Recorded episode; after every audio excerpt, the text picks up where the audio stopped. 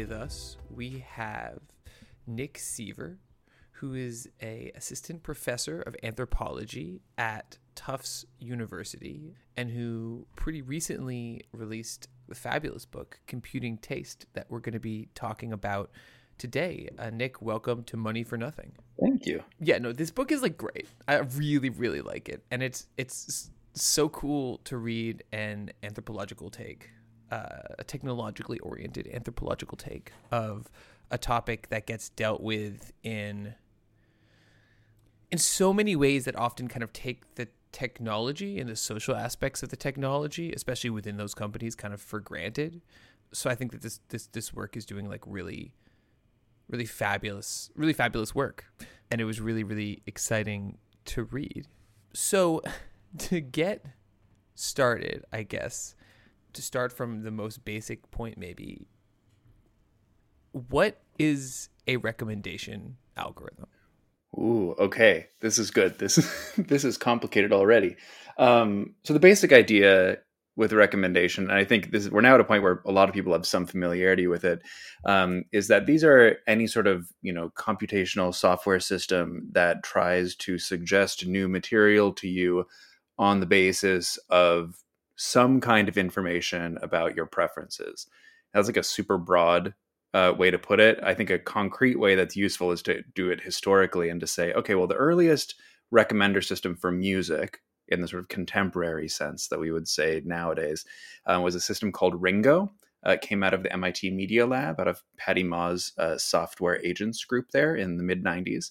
And the, basically, the way that worked is pretty recognizable even today. Uh, you would uh, fill out a sort of survey of artists uh, and how much you liked them and the system would do some basic correlations, statistical measures between you and other people who had filled out that survey. And it would basically recommend stuff that other people who were mostly like you had listened to that you had not. You know, so if you liked 90% of the same things as someone else, but there's some other artists they like that you didn't mention, um, let's recommend that to you.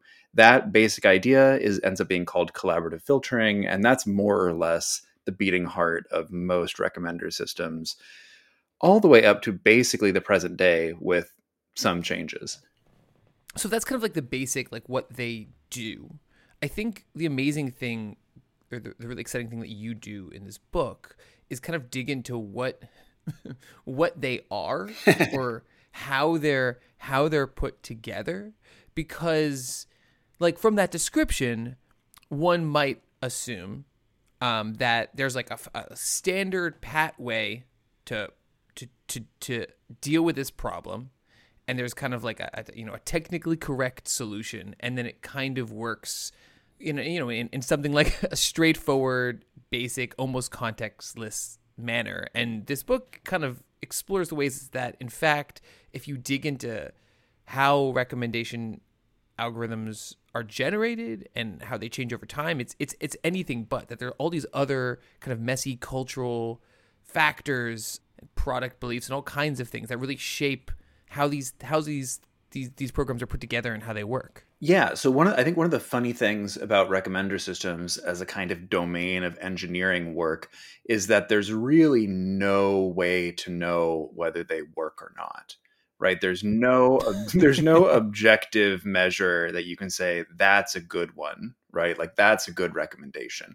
Now, argu- arguably, this is true even in domains where we think it's not true. You know, like airplanes or something like that. You say, well, as long as they fly, you know, um, people do study airplanes from this perspective and say that's not quite true there. But nobody involved in making a recommender system is going to come out and say, yes, there is one objective way that recommender systems should obviously work, and once we achieve that, then we will just know that we're done. Uh, and so what you end up with um, are a lot of efforts to build recommender systems to tune them to change the data that they work on to change the way that their results are delivered that are also tied up in this question of like what is a recommender supposed to do? How do you know if it's done what you want? And maybe you know what should you want anyway? And i think that that's a really important question to stay with when we're talking about music recommendation, really any recommendation, but I know music, so let's stick there. But a music recommendation in particular, because a lot of people all around have assumptions that these systems work in like one obvious way to one obvious kind of goal um, and nothing is obvious actually about these systems that's why one of the reasons i like anthropology as a field is because we get to go in and ask kind of silly questions and pretend that nothing uh, nothing is obvious to us right? Why would you even want a recommender system in the first place? It seems super obvious to the people who build it but i don't know. Maybe it's not. Just, just to focus in on that point for a second that there's no I guess outside of a recommendation of, of a specific recommendation system way to evaluate the functioning of a recommendation system.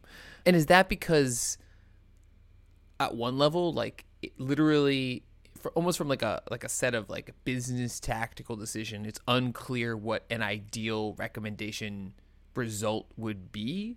Or is it because there's something more ineffable about like you're saying like what a recommender is supposed to do? Or or, or, or as it like likely is like both. Yeah I, I, mean i guess i should say it's not that there's no way to evaluate whether these systems work or not but rather that there is, are so many ways that you could evaluate whether they're going to work or not that there's not one specific way. And yeah i think you you sort of nailed it. There's on the one hand like a business goals question right of like what's this recommender for uh, why do we have one? If you know if i run a, a, platform and i have a recommender system what do i want that recommender to do?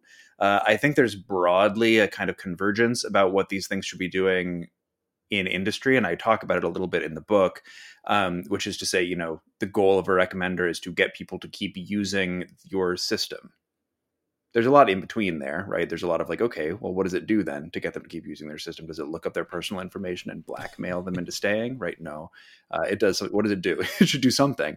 Uh, it should give you something that that you want. Okay, well, how do we know if you're getting what you want? Uh, maybe you stick around on the platform, right? We maybe we measure your satisfaction in terms of how much listening you do, uh, and surprise, that's great. That metric is the same. We want that as our goal. We want you to listen more. We want you to stay on Spotify or whatever, and uh, we're going to measure how satisfied you are in terms of how much you listen. Um, so broadly speaking, there's that as as a kind of common metric that I talk about in the book. But I do think there's this deeper question that you know I try to take seriously the idea that building a recommender system is something reasonable to do. That there are you know uh, uh, there's a logic behind it. It's not just this sort of venal. Uh, I want to make a lot of money for big streaming companies because you know for a long time we had recommender systems without any big streaming companies. They're not the same thing um, as on demand streaming. Um, and so I think there's fundamentally a question about taste actually and about what the object of a recommender system is um, because taste as people in the social sciences tend to know it, uh, is a weird thing, right? It's hard to say what a recommender system is doing. It's going to recommend you stuff that you don't know about yet, in theory, ideally, uh, that you might like, because you might like anything, but you won't like everything. And there's this funny question of like what exactly are you doing then if you're making a recommendation right? Are you guessing what someone's taste is pigeonholing them and then just finding other stuff that was already in that pigeonhole?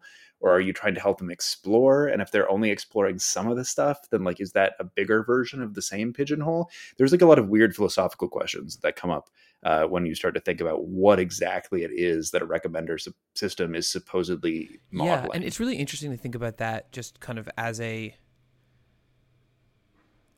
as a as a product of a very specific stage of consumer capitalism and the culture industries too, right? Like thinking about almost like you could imagine like the opposite of a recommender system. Like, I don't know, Chicago's Great Books course, you know, that this is a set of texts that have innate value that you are supposed to grapple with for your good. I mean, is my understanding of that system. Or thinking about in a musical sense, like uh the idea of like the classical maestro who's going to like put together a program of music that the challenge is you know in, in in the in the you know the platonic ideal minus power relations minus colonialism. But like um you know that that you're gonna listeners are gonna grapple with in some way. And that this is is, more complicated because it's both shaping taste and reflecting tastes that are valorized in a kind of quasi democratic way. Yeah, I think that's right. There's a funny joke that sometimes went around in in the world of people making these systems, which was that you know you've got all these features in a big recommender system, you know about the kinds of listeners that listen to a song, or maybe your system has some audio data, and so you know something about you know whether this this this song sounds particularly electronic or not. Um, wouldn't it be easier if you just had a feature that said whether the songs were any good, and you could just recommend music based on whether they were good or not?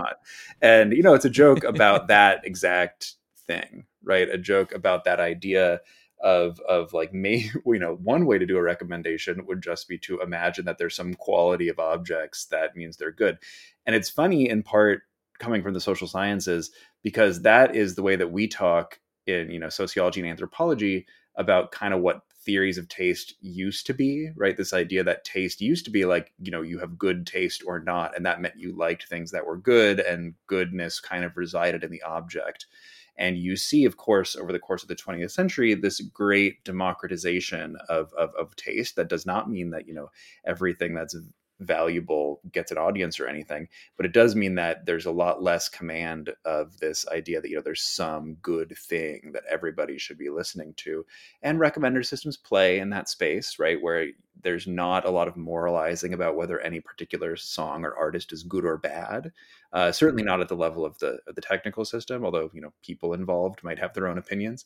Uh, and it matches a lot of what we'll say in the social sciences about taste, right? Which is that we shouldn't think about taste as being you know whether people are listening to good stuff or not we should think about taste as being this kind of arbitrary set of preferences that is unevenly distributed across a group of people and that's something that we can kind of map out and it's it's arbitrary to a certain extent but people learn it over time they feel it very intensely it's connected to all sorts of other aspects of their social identity uh, and you know recommender systems are quite compatible with that basic idea.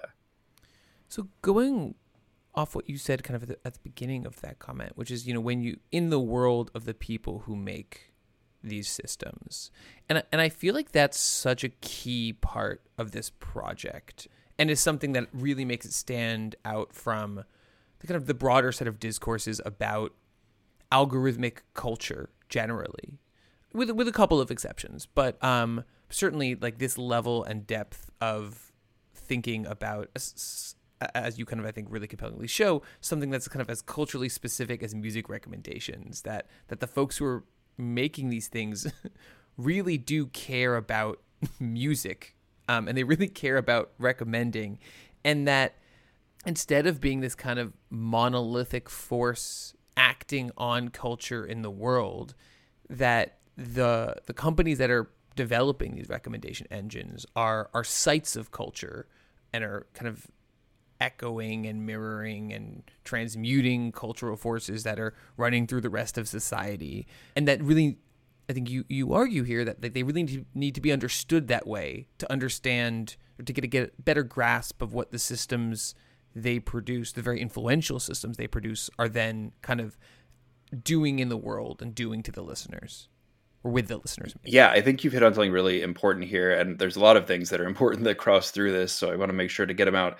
uh, clearly. Uh, yeah. So on the one hand, right, I think my approach in the book, which is unapologetically anthropological, uh, is to really try and say, you know, what we call to use what we call in anthropology interpretive charity. So this idea of like, okay, I'm going to look at how this group of people does stuff in the world and i'm going to work from the assumption that it kind of makes sense but also that it needs a little bit of like talking about to figure out how it makes sense to try to get out the logic.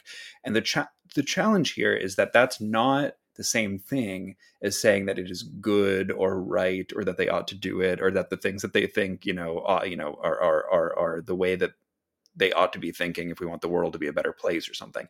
It's totally possible for all of the things that they think and that I talk about in the book to be, you know, reasonable locally and to have all sorts of bad consequences outside of this local context. That's that's totally possible. Uh, and so I recognize that one of the things that sets this book apart from other writing on algorithms, on recommender systems, on the role of these systems in music in particular and culture in general is that I'm not super critical of what they think most of the time. I talk about sort of some of the consequences in the book, but I see my main goal as being to try to unpack what's going on here and to really, really lay it out uh, in kind of excruciating detail. And I don't think that means that everybody should do that. I do think this is kind of a healthy part of an overall critical ecosystem so that, you know, we need people who are going out and really, you know, giving companies like Spotify a hard time, for instance, um, even if that's not the focus of the book here. So I hope that people don't read it and think that I'm suggesting that people who are, you know, critical along other lines of these systems or these companies are making a mistake. I just think that it's very useful to have something, you know, empirical like I've got in the book to hold to hold on to. So the other thing that's that's interesting here is this question about culture, right? So there is one line of critique of recommender systems which I have been uh, annoyed by for a long time, which is this idea that recommender systems are technology the capital T, uh, and they come into the world of culture with capital C, and they mess it up right? They come in from the outside of culture and they screw up what culture is. They don't get culture. They make it so that we can't, you know, that culture gets gets gets uh, distorted in their image and all of that. And the problem with that argument. Uh, there's a, there's a lot of problems with that argument. Um, one of which is that it assumes that our culture doesn't have technology in it already, and the other is that it assumes that our technology doesn't have culture in it already. So, to give two examples, um, music I find a really interesting domain to think about precisely because uh, it carries all of these ideas about you know human expressiveness. It's the universal language. It's this like uniquely emotional medium um, that we think of as being very deeply human, and yet it's full of technology right? There's microphones and instruments and recordings and streaming services and concert halls and all of this stuff. We don't have music without technology. So it's always embodied this kind of paradoxical position of representing the human in a very, you know, substantial way for people, but also being chock full of technology. Mm-hmm. And on the other hand, recommender systems exist in the world, right? They are full of people these systems. They're designed by people, they're updated by people, they're revised by people who work in companies and have all sorts of ideas about the way they want them to work. And those people are informed by culture. They're not stupid, right? They know something about what they're doing and their work, the results of their work, these recommender systems go out in the world and they affect culture. They don't only affect music by being better or worse at representing music from the outside, they affect music sort of from the inside, as it were, right? Like what it means to listen to music today is different than what it meant to listen to music in a world before recommender systems existed. Um, and that's not to say that that's good um, but rather to say that that kind of influence in the cultural sphere happens not because technologies come in from the outside, but rather because technologies at the inside, technologies at the core, or one of the things at the core of, of what happens when we listen to music. And so, of course, it's going to shape the way music works and that's why it's so important to study not because we need to kick it out but because it's going to have these these these effects and then there's there's actually one other line uh, that you mentioned that I thought was important too, where you you mentioned that I describe how these people in this in the in these uh, companies and research labs that I talk to how they care about music. And I think that's also really important to keep in mind as well. Is that critique of you know technology coming in from the outside and screwing everything up is often predicated on this weird idea that the people who work in these settings don't understand music, they don't care about music, they don't have any interest in music whatsoever. They're not legitimately interested in music. Uh, that's not true, right? The people who work in these companies, at least the ones that I spoke with, understood their work to be motivated by a really strong care for music. Now, that doesn't mean they can't screw it up. That doesn't mean that the things that they do can't be bad for music in some big sense. Um, but what it does mean is that we shouldn't be so quick to say, oh, well, if only they knew about music and cared about music, they would do the right thing. Because we don't know what the right thing is, right? It's not, it's not obvious. And they are definitely motivated by a care for music. It just manifests in this particular way uh, that some people think is is evidence that they don't understand music at all. But I don't think that line of critique gets us very far. Yeah, and I mean, I would even add another gloss on that that uh, on that critique, which is which is I think that um, you know the the recommendation systems have come up come in and screwed up music. Uh, it, music has a you know as you're kind of saying like has a very real history, and it's not like radio stations weren't fundamentally shaping the categories and genres of musical production prior to Spotify. like these, you know, there's a long history. I mean, I, I read this as, as just not just just another, but as another chapter in a long history of the kind of economic slash technical construction of musical listening that goes back to in some ways like you know what i would argue is the creation of modern music as you know modern commoditized music at the turn of the 20th century with tin pan alley and sheet music. Yes the advent of recording or the advent of sheet music or the advent of uh, you know concerts that feature music by more than one composer right? There's lots of spots that you could imagine going to to throughout this history. I do think it's important. Get your technology out of my CDs. Yeah, exactly. I don't want. I I miss the old days where there wasn't technology in the way, and I just got to listen to my vinyl records, right? But I, I, I think it's important to keep in mind that while that argument is is I like it and it makes sense to me, and it's an argument for thinking about you know there's always been to a certain extent a kind of like other than music influence in music, which suggests it's not really other than music. I don't want that to be a, a way to dismiss all sorts of critique because, like, sure, yeah, there's always been mediation. There's always been, you know, uh, com- record industries and all these, you know, uh, CD deals with with DJs and radio stations or whatever.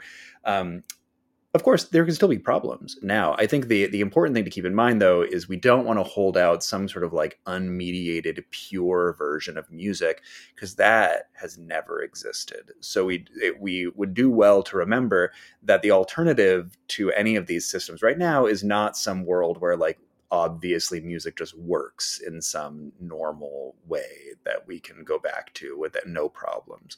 Um, so I don't want to dismiss the critiques. I think actually this is a way to take them even more seriously because you want to say, well, yeah, this is the very stuff uh, through which people encounter music. So like the argument I make in the book, you know, is it's called computing taste because it's partly, you know, joking on that there's no accounting for taste idea uh, and saying, you know, well, here we are, we're doing it all the time, all this accounting. But it's also trying to suggest that taste is like the object of computing in a really serious way here, right? Taste is changing. Uh, as a result of these computational systems. And it's not changing because they're wrong. It's changing because they are becoming part of the infrastructure through which we find and listen to music.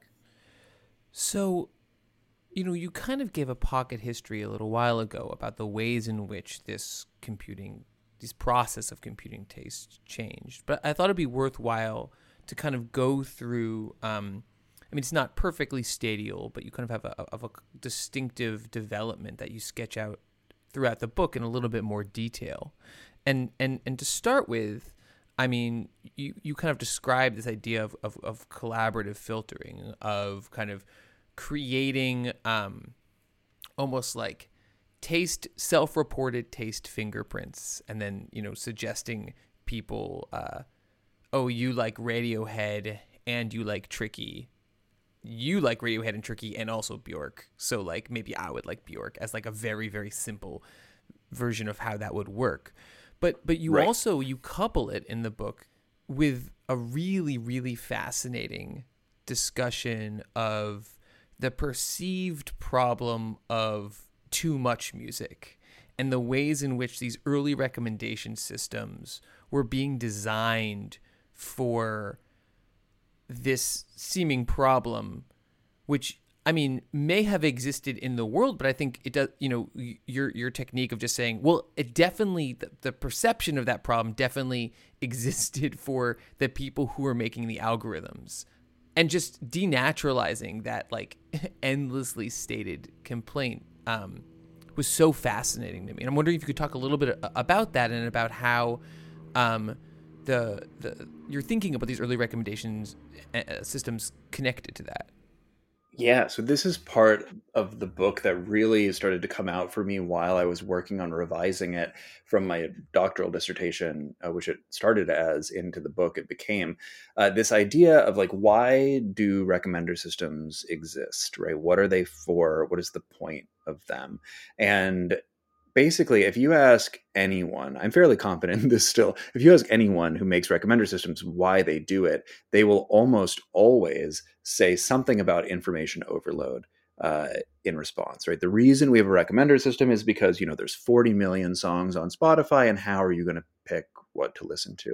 Um, this is true back through history. It does not require 40 million songs on Spotify. I mentioned Ringo earlier. If you read the uh, the papers about Ringo from the Media Lab group, every single one of them talks about information overload as the background condition under which it makes sense to have this sort of thing. And it was one of those things that, you know, I, I'm from, broadly speaking, the same sort of cultural universe as the people who build these systems.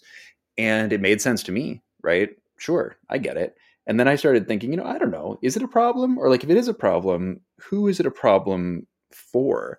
Um, because you started to see these examples of like somebody who would get a you know music streaming account and think okay what am i going to listen to? And then they would what would they do? They would just think of the last artist that they listened to uh, and on a, on the radio and like put that person's name in and listen to that. And then when they were done they were done.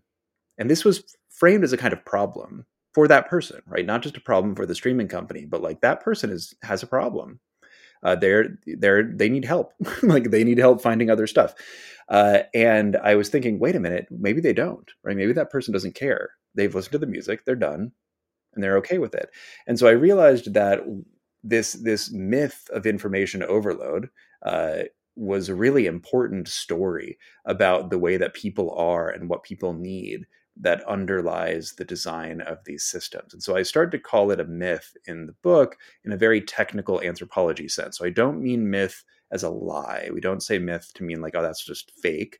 Um, a myth is, in brief, it's, it's, it's a story about the way the world is, right? So we talk about people being overloaded, and we're not really making factual claims there. We're really talking about just like what it is to be a person. And so people making these systems will say, oh, yeah, people are overwhelmed right now. They're totally overwhelmed. If you do some empirical research, you might find that some people don't seem overwhelmed. They don't seem to care at all. Um, but that doesn't matter. That's not what this myth is about. The myth is about what it's like to be a person right now in the information age. It's overwhelming. We need recommender systems to help us.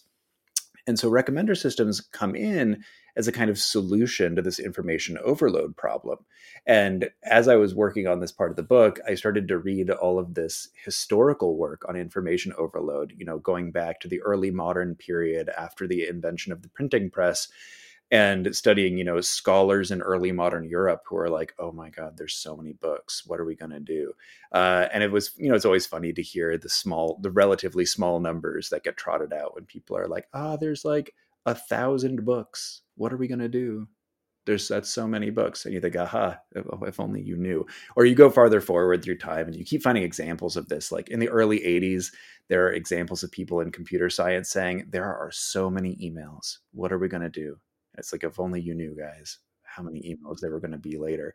Um, and again, I say this not to discount any of these or to say like, ah, oh, your your worry about information overload is not real because people have always been worried about this but rather to point to information overload as not really being a historical claim. It's not like a, oh, right now we've finally passed the threshold. At some point, there was an acceptable threshold, and now there's not, and that's what happened. But rather to say that this is like a kind of story, it's a kind of relational story where we don't just have too much stuff, we have a certain kind of person in relation to that stuff who is understood to be overwhelmed. And you need that kind of person to exist. You need that person to want to have already listened to all of the music to start to feel like a 40 million song catalog is a kind of threat rather than just a straightforward resource, right? Like, why is it a problem that there's so many songs? Oh, it's a problem if you wish that you already had listened to everything. Uh, and that's true for a lot of people who are in these spaces who really love listening to music. They desire to listen to a lot of different kinds of music. They enjoy it. Um, they have what some of these historians of overload call um, an uneasy balance between desire and anxiety. Right? It's like you want it, but it's kind of it's like oh, I'm nervous about how much stuff that is.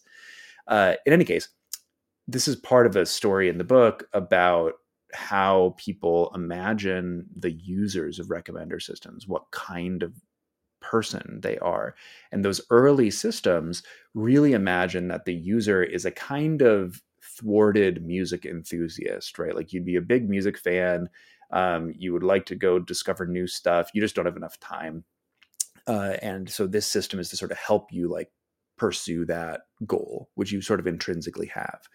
And what changes over time from the sort of mid 90s before the present, basically, is that the typical the modal user stops being this enthusiast, this person who loves music so much that they are like overwhelmed by how much they love it, uh, and instead becomes this kind of person who maybe doesn't care that much about music. And now they're overwhelmed by music, not because they love it too much, but because there's just so much of it out there and they don't really care. They just want to hear something. Uh, and that's a really different kind of user. It's a different kind of listener to imagine. And it results in all sorts of changes in how these systems are designed because they are built with a kind of model of their user in them, like basically all technologies are. And uh, as that model user changes, you can see it change in the sort of infrastructure of recommendation. And this is kind of what leads to kind of what I would call like the uh, maybe like the uneasy behavioralism part of the of this like development of recommendation systems in the book right? That there's this sense that they want. It, it, it seems like that the same folks who are building these early recommendation systems, it doesn't seem like, and maybe I'm I'm projecting my my own like uh, experience of uh, you know getting to college, downloading, you know hundreds and hundreds of gigs of music, and then being stressed out by it. um but it seems like that that as you know that that sense of overabundance and and the problems related to it of the certain like uh, pitchforky cohort that works in these tech companies um, seems to go throughout maybe but there's a period of time at, where the the sense of um, it seems like as these systems get you know maybe more incorporated into companies um, as they get access to more data where they st- stop shifting i think you describe it as stop, a shift from kind of a musical taste as a kind of something that you could self-identify into musical taste as kind of a um, almost like a demographic description of of listening habits that you would fall into yeah. So the way that I would put that is that you have this real change in the object of, of recommendation. So I mentioned that, you know, basic collaborative filtering idea of like, here's your ratings. We're going to find other people who liked what you liked. Um, I can't remember exactly the point scale for Ringo. I want to say it was like seven or nine points or something like that. Really, like kind of detailed. You know, it's not thumbs up, thumbs down. It was like explicit ratings. Uh, one thing that happens over the course of this history is that you see a real transition from uh, sorry, I should say the, the way that the rating, the recommendation would happen then is that at some point in the system, there's a predicted rating, right? An idea like, okay, you're going to like this movie on Netflix five stars. And so we're going to show it to you. Um, and for a while, like a platform like Netflix would actually show you that. They'd actually show you, you know, we guess that you're going to like it this much. I don't know if they still do. Um, I don't think they do, but the, pro- the problem of doing that is it's always weird when you right. If, so, if they show it to you, you might you might yeah, be like, yeah, no, no, no. A- absolutely, and and that's one of the weird things with all this. Like this very, you know, I've been going pressing Netflix on my computer, and what Netflix is changes is like, yeah, when did that go away? it's it's surprisingly hard. I've found as someone who's worked in this field now long enough that things have changed under my feet to just remember what it was like before, eh, like a year ago, right? Any of these things. I think people have so, have really we get so naturalized into the way these interfaces work that you know well we can talk more about this this this later but i think there's a lot of questions about you know the idea that recommender systems and streaming are the same thing as each other. Very often people will talk to me as though that's true even though you know we didn't have on demand streaming for like most of the history of music recommender systems to date. It just feels like they go together because that's just the way they are now. In any case what you get in this history is originally the recommender problem is a ratings prediction problem, right? It's like I'm going to predict it, and if I predict your rating better, that probably means you're going to like it better, uh, and that's that. Now, this assumption sort of falls apart over time partly because it was not true right like you can't like if people didn't care that much uh, about you know beyond a certain point i don't care how precise if it's 4.3 stars or 4 star whatever i don't care uh, it doesn't matter to me um, you might also say as some people in the field did that that people's preferences are are noisy right which is to say i don't have the same preferences from moment to moment so you can't predict how much i like a thing any more precisely than i have my own preference, right? Like maybe it changes uh, over time. It's not always the same. And so what you get is a kind of transformation from explicit ratings as the object of recommendation to implicit ratings, which is this kind of stuff I mentioned earlier about, you know, how many times did you listen to a song? How long were you listening for? All of these sort of behavioral measures that we think of as being kind of the stuff of, of big data, right? Like now, now we have this because all these streaming platforms can really pretty easily gather information. You know, Spotify, for example, like needs to know what you play to make it work, right? To send you the songs, to to pay the to pay the rights holders, right? They need a record of that anyway. Uh, so it's already part of sort of what the infrastructure is doing. And so when you, with that transition from predicting ratings to kind of anticipating behavior and to modeling taste as a kind of behavior, you really get a change in the way that these systems work that goes along with that change that I mentioned in the idealized user. So once the idealized user stops being an expert who like wants to give themselves so give ratings right to go through and be like i like it this much and this much and this much um, it becomes they become this like less enthusiastic listener the ideal modal user uh, who doesn't want to interact right they don't want to produce produce a lot of data explicitly but of course they're going to click on stuff and so people will start to argue that you need these behavioral measures because of what listeners are like because your typical listener doesn't want to interact very much this is like the way uh, to get them recommendations because otherwise you just don't have any you don't have any data at all. And so i think what this does is to get back to your point changes what taste is in a certain extent from your expression of what you like, right? Is like your list of things that you might put up intentionally on a Facebook profile or something, which of course is its own mediation, um, to a kind of behavior, right? Like taste becomes a not explicit kind of statement about yourself, but rather a thing that you do. And again, that's not an unreasonable way to think about taste, actually. It has some weird consequences in this setting, but there's plenty of work in the social sciences that suggests that we think about taste as a kind of activity rather than a kind of um, identity although obviously activities and identities are related so when you said it's you know sort of a demographic kind of category i was thinking oh that's so interesting because a lot of what goes on in this space is the suggestion that this is a way of displacing demographics, right? We don't need to use conventional demographics like race or age or gender um, because, according to the folks in this space, this behavioral data is more legitimate than that, right? It's less.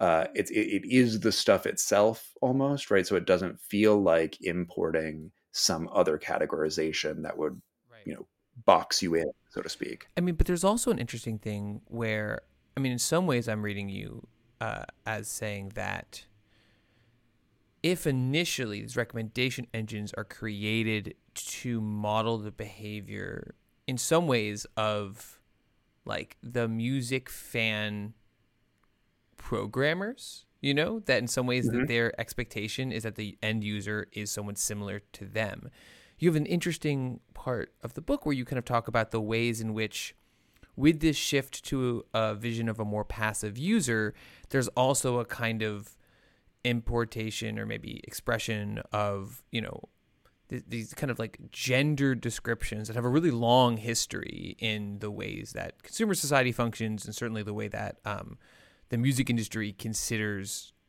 musical consumption and female musical consumption in particular. And that almost you know as the as the end users stop being in some way painted as the same people as the creators because they're passive listeners, they also get gendered female in some ways, uh, in interesting ways, maybe. Yeah, I think it's a the gender question is is looms really large here, and there's some really interesting work about the sort of gendered history of background listening that I cite in the book. So the musicologist Christina Baade, for instance, is a great article about the history of this kind of uh, uh, I, this idea that the background listener is a kind of degraded listener that's associated with the feminization of that position. And I think it's really important to keep in mind because some people, when they start to make critiques of algorithmic recommendation and the idea of like, oh, it's music for the background, it's not serious listening or whatever, this idea that that that recommenders are contributing to this kind of passivization of listening. They're playing in this history uh, where passive listening is is bad uh, and passive listening is feminized. And I don't, you know, I want to take seriously that there's different ways this this could be configured, um, but it's worth keeping that in mind that that there's this idea that you know listening in the background is essentially a a, a womanly and therefore bad thing to do is a kind of bias that we want to avoid. I would hope in in, in talking about in talking about these systems. And yeah, there's this funny bit where you know I, I it's a common critique and a reasonable critique made of the tech industry that it solves its own problems, right? Like that's why a lot of these things exist. They're designed to solve the problem of you know dudes in their 20s and 30s uh, who don't live with their mom anymore and want someone to do their laundry or something like that, right? Um, and the the thought goes, you know, if only they didn't think that way, uh, they would make better they would make better choices they would make better systems. Maybe if there were other people in the room uh, they would also help them make better choices. Uh, and i think that what you see in this part of the book is that you know by the time i was doing field work with these folks in the sort of mid 2010s mid early 2010s now um, you saw people really take to heart the idea that they were not like their users, and that was important for them to remember. Sure. However, the terms by which they understood themselves to not be like their users were sort of particular and not ones we might want to agree with. So that often, as I as I argue in this chapter in the book, um, came out in the sense of like, okay, well, we're all really big music fans. That why that's why we work at these companies, right? That's why we do this. Uh, so our tendency is going to be to find things that real music nerds think are interesting, to find those interesting, and to underappreciate what's useful for someone who's not that into music. Right. How do we learn things about people who are not that into music? Well, at this point in time, um, the answer was not like go out and interview them, um, but rather take advantage of these huge sto- huge stores of you know trace data that we have in our logs and use that as a sort of scientific privileged um, you know source of information about what users are like. I should note that this is, in some sense, part of the book that I think has maybe aged out already um, from when I when I did the field work. In that, you know, a lot of these companies nowadays do have user researchers in house who are doing much much more qualitative work with users that than I ever saw uh, when I was doing fieldwork with these companies. Now, you know, 2014 was the bulk of the of the research um, mm-hmm. for the book. So, like, that's one thing that I do think may be changing over time. But certainly at the time, um, the fact that these logs of behavioral data were kind of a privileged source of information made it possible for someone to say, you know, I'm not like them. I should not pretend that I know what they want, which we might say, good, good, that's right, that's right. Uh, therefore, I'm going to figure out what they're like by looking at this listening history, right? I'm going to use this medium to sort of figure out what they're like. And if it turns out, if you try to look at people through this specific infrastructure, uh, they look a lot like the shape of that infrastructure, right? How do they vary? Well, they vary primarily in terms of how much they click. Because look, here's a list of all the clicks that they did. Look how big this one is. Look how small that one is. Uh, right? That becomes like a very substantial part of what distinguishes people from each other, just because that's the shape of the infrastructure. That's fascinating. Especially, I mean, um, when I think a lot about, uh, and in some of my own work that I'm, that I'm, I'm actually finding this in remarkably, uh, almost suspiciously unchanged ways from the very beginnings of music consumption. This kind of dual, especially like dual conceptualization of female listeners as on one side, avid super fans, you know, who consume un uncritically but with real intensity, and the other this passive listener, and that how could both possibly be true? But but but thinking about what you're saying about this infrastructure and the ways in which people end up looking like these infrastructures that's shaped by a set of somewhat unreflective unreflective assumptions. It also makes sense why some of these companies have been unable to grab hold of you know famously unable to grab hold of all kinds of monetary streams that uh, non-click based music produces. Yeah it's a, it's a lot of it is a lot of it is very click shaped uh, in the same way that you know early recommender systems were very numbers shaped right they were ratings shaped uh, and i think that that's a really useful thing to keep in mind and this is why in one of the sort of weird I, I don't think I've done justice here to the sort of weird anthropological tangents that this book goes into. Um, but in this chapter that we've been sort of talking about here, there's a very long part about the anthropology of animal trapping, where I talk the trapping was awesome. where I talk about the sort of mechanisms of traps as a as a sort of metaphor for understanding what's going on in recommender systems. And I do think that actually this analogy is useful um, because if we say, as I did earlier, that technologies have embedded in them a kind of model of their user, and a, a trap, the user is ironically enough the entity that's going to be trapped. Um, then we can look at those systems, right, the design of those systems, and sort of see mm-hmm. how they apprehend their sorry, that was an unintentional pun, how they apprehend their users and catch them.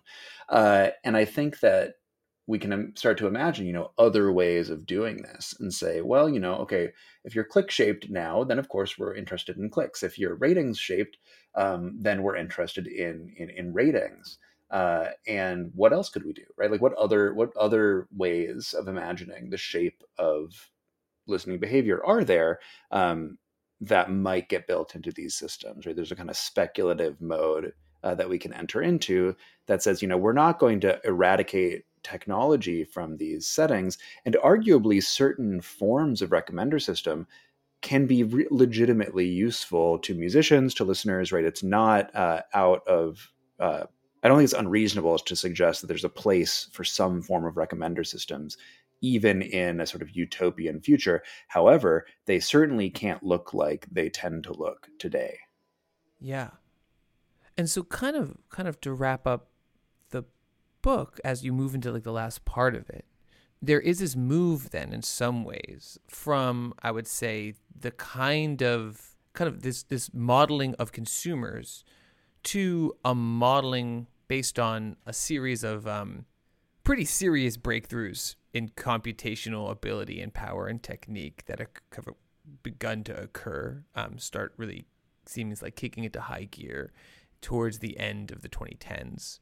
That all of a sudden there's this real move to start, it seems like, turn the gaze almost from the listeners to the music itself and then start to sort and analyze and categorize the music to better take music and feed it to these different groups of listeners in more or less effective ways in different times of day and, and all the kinds of um, vibe spa- vibe you know the vibe based economy that that uh, gets discussed so much.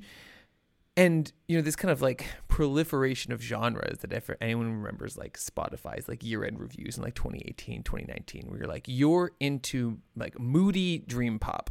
And you're like that's not a genre. And you kind of break this down, this whole process, I think, in a really useful way as the difference between sounds and scenes, as ways of thinking about genre and ways of thinking about music um, that kind of undergird this like next development of kind of computing taste. Yeah, it's a that's a that's a great way to put it. I think that in this discussion of genre in in the book, I'm really you know uh, beholden to some great accounts of genre and the development of genre by, by sociologists and musicologists. So one of those people is, is Jen Lena, who's got a great book called Banding Together about how genres come into existence.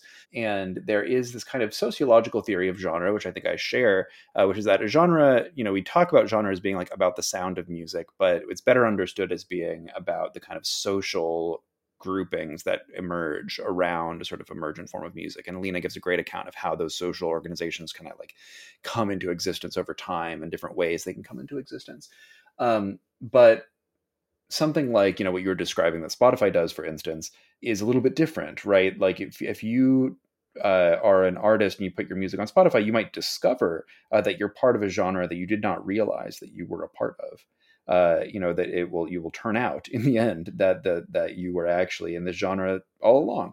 Um, so the musicologist Eric Drott has written about this and has a has a great point, which I uh, repeat in the book, which is that you know this changes what genre is from the reason that music is similar, right? The reason music of the same genre sounded similar before was because you knew what genre you were in and that was what you tried to make.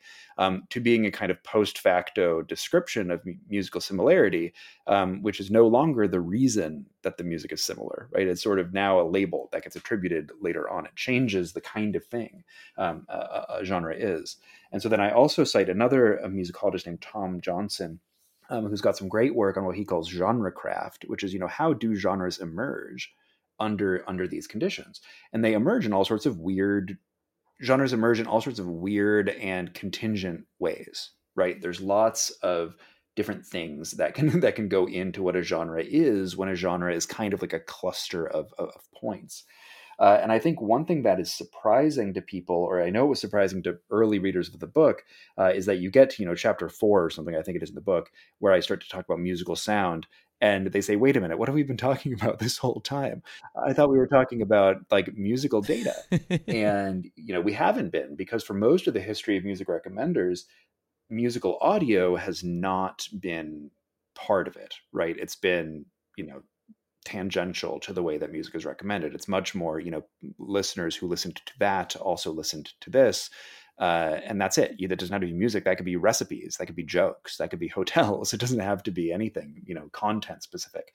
However, since the beginning, I don't want to say that it's a new thing, um, but since you know, even since the mid '90s, there have been people trying to integrate content based stuff into recommenders to say well of course there's this this this intuition that the reason you like a piece of music has something to do with what it sounds like it's not just you know what your friends like uh, and so people try to bring it in. And music is a funny domain because, you know, there's this idea of sound and mathematics that makes it seem particularly amenable to being captured by a computer, right? You don't have quite the same thing going on on like Netflix, for instance, where you would have like a machine vision system, like watch a movie and tell you what genre it is, at least not that I've seen.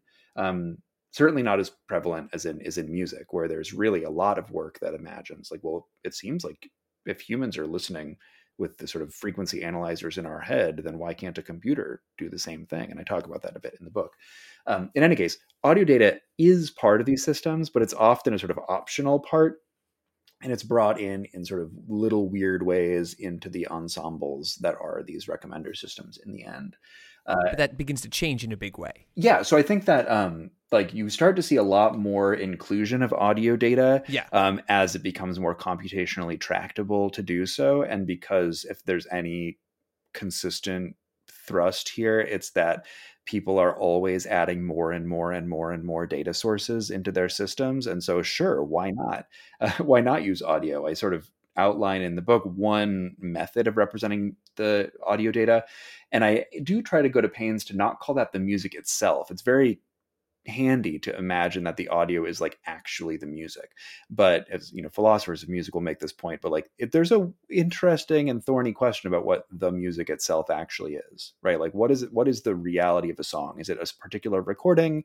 Is it you know some abstract entity that the recording is like part of? There's it's a weird question if you dig down into it. And so um i don't want to suggest that the audio is like more real than some other data about the music but many people take it to be you know actually actually the music. It's the audio data. That's the real that's the real stuff. But even then there are so many options in how it's represented how it's parsed how it's you know clustered together uh, that it, you'd be hard pressed to say that this is some like objective representation of anything. There's really a lot of ways um, that audio data can get analyzed. And if you and some of the ways that might feel pretty objective result in outcomes that are very bizarre right? So, like a basic audio similarity system is never going to be used by a recommender system as like a first pass thing. You might say, like, no, only give me that. Like, only give me stuff that sounds similar. That's what I want. What will happen if you do that is you will get really weird similarity across genres that you think aren't similar, but that the computer, for some reason, uh, thinks sound similar to each other.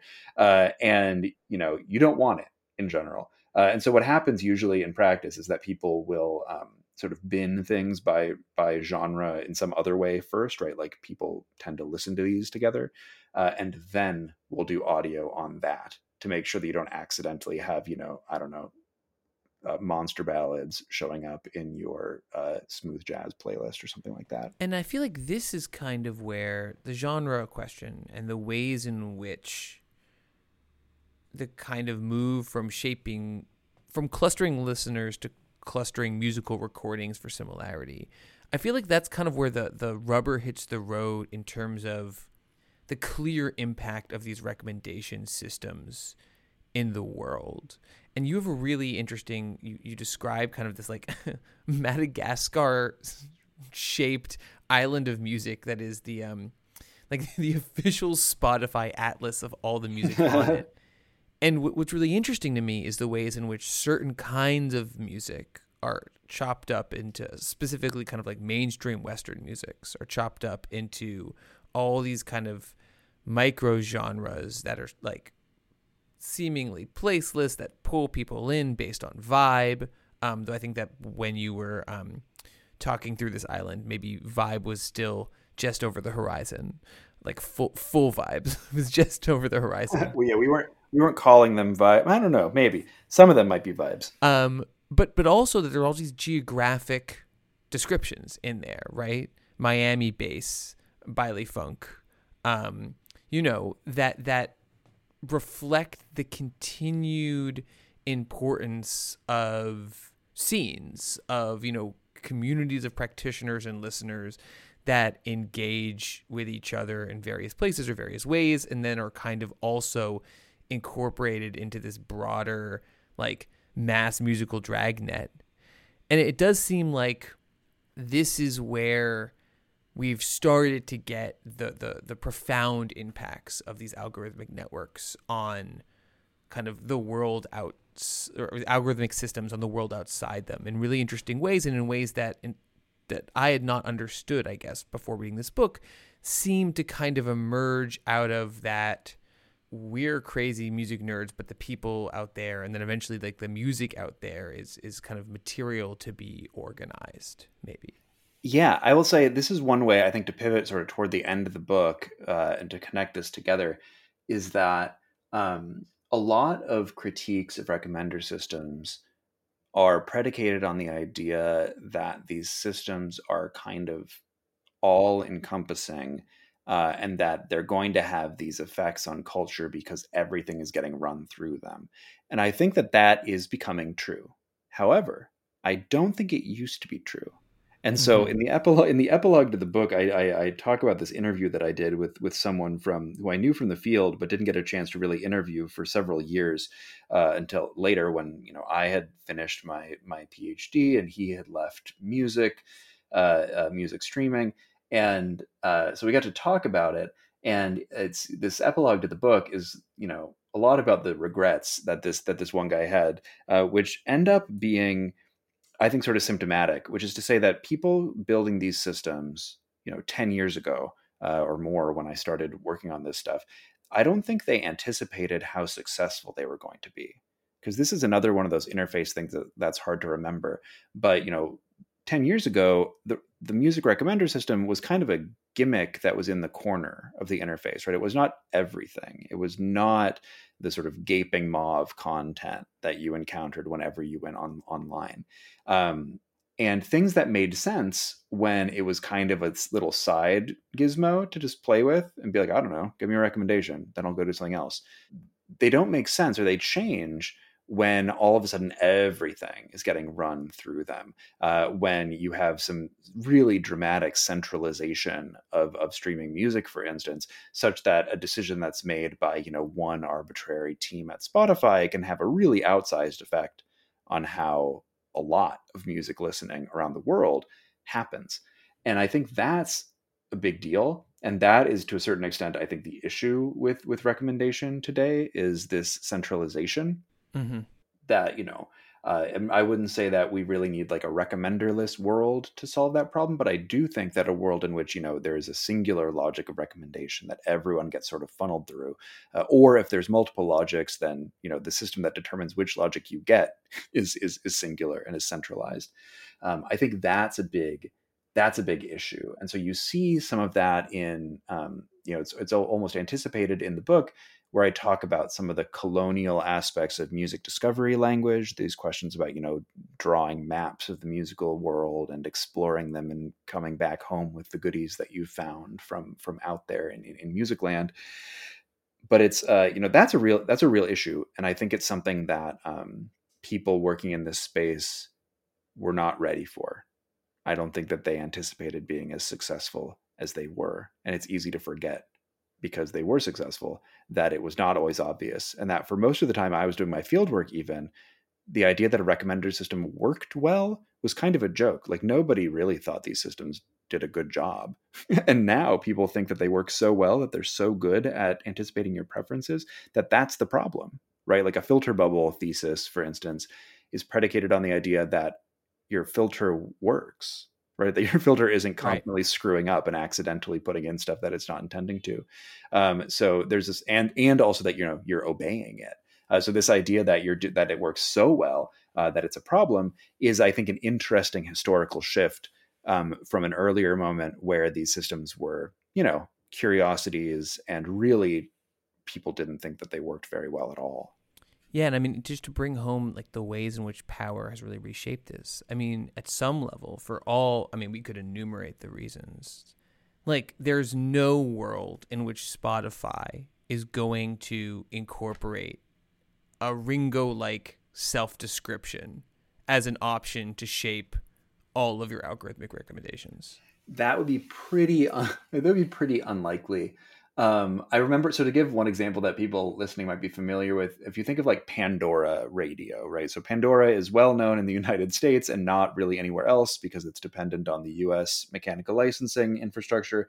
Um, but you know, Pandora has often stood as the recommender system that is very content focused because they have this famous music genome project where there's you know human experts tagging songs um, with a lot of musical attributes and then they use those as a way to sort of you know make comparisons um, and of course if you listen to a pandora station you'll give thumbs up and thumbs down you'll skip songs and stuff so i, I remember being at a conference um, where all the people there were not did not work at Pandora.